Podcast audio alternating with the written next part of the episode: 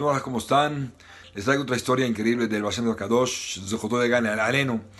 Algo increíble que nos trae. En una ocasión, eh, estaba el Hajam sentado, llegaron, llegaron unas personas y le preguntaron, Hajam, tenemos este problema, ¿nos puede decir cómo funciona, qué pasó, eh, quién tiene la culpa, cómo, cómo sucedió todo esto?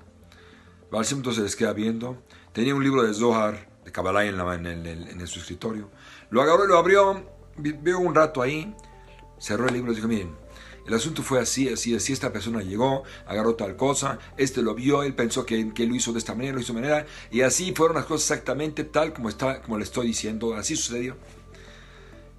Después de unos días corroboraron que exactamente tal como dijo Raham, así fue. Preguntaron después a ¿cómo es posible? En el libro está escrito todo, en el Zohar Kadosh. Les dijo, miren, no es que el Zohar Kadosh diga todo, la Torah entera Está escrito cuando Dios creó el mundo, Dios creó la luz el primer día. Y dijo Dios que haya luz. Y está escrito que esa luz no tiene que ver con la luz del sol porque fue el primer día. Y esa luz es una luz espiritual que la persona podía ver desde el principio del mundo hasta el final del mundo, hablando de tiempo y de espacio. De todos, en todos los sentidos. ¿Y qué hizo Dios? Como vio que esa, esa luz no era conveniente para el mundo en general, si no sale en el camino adecuado, ¿qué hizo Dios? La escondió en su tesoro más grande. ¿Cuál es el tesoro más grande? La Torah. Dios enterró esa luz en las letras de la Torah. Y así, si tú estudias la Torah Hashem Shamaim entregado como Dios, como Dios, como Dios manda, como debe ser, y profundizas en ella, puedes llegar a encontrar esa luz. Y puedes ver con esa luz tal cual como si estuvieras en aquel entonces que Dios la creó puedes ver todo exactamente la escena tal como fue, como lo vi ahorita yo. Y les voy a contar una historia, les dijo, hace, un, hace unos años, eh, yo estaba preguntando en el libro, ¿dónde está mi cuñado Rabbi Gerson? Él vive en Israel. Y estaba yo checando dónde está ahorita. Era viernes en la noche, estoy viendo, buscando, buscando, buscando. No lo encuentro. Qué raro que no esté en Israel. Se fue de viaje a algún lado, no sé. A la mañana siguiente, Shabbat, vuelvo a abrir el libro, pregunté otra vez, y estaba en Israel. O sea, no puede ser.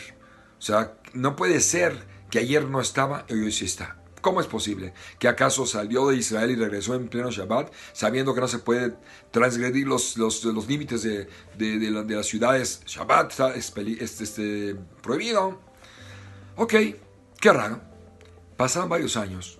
Después me encontré con mi cuñado y le pregunté, oye, hace algunos años yo pregunté en el libro, eh, viernes en la noche, que ¿dónde estabas? No estabas en Israel.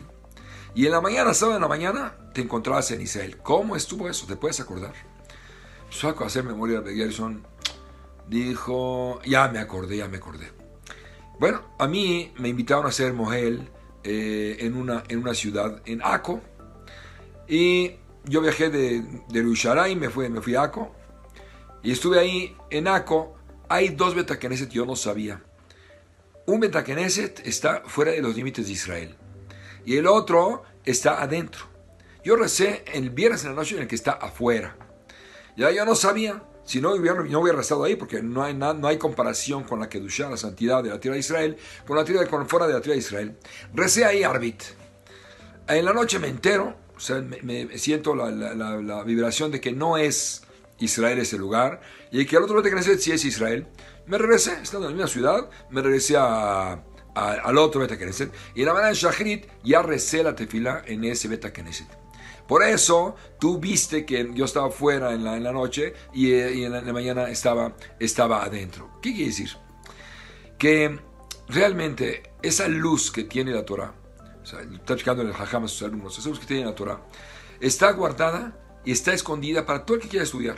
Todo el que quiera estudiar profundamente es como escarbar. Escarbar, escarbas, escarbas, encuentras petróleo. Si no escarbas, no encuentras nada. Escarbar en nosotros significa meterte Leshem Shamaim, estudiar Leshem Shamaim. Esa luz está guardada para los tzadikim en todos los tiempos de las épocas de, la historia de la humanidad. Tú quieres apegarte, quieres saber, tú mismo puedes lograrlo si te metes a estudiar Torah como debe ser, de de entenderlo y por el Zehut grande de, de, de, versión Tabacados nos va a ir más que hoy mismo. Amén. Compadre, que estén muy bien. Shabbat, pásenla bien.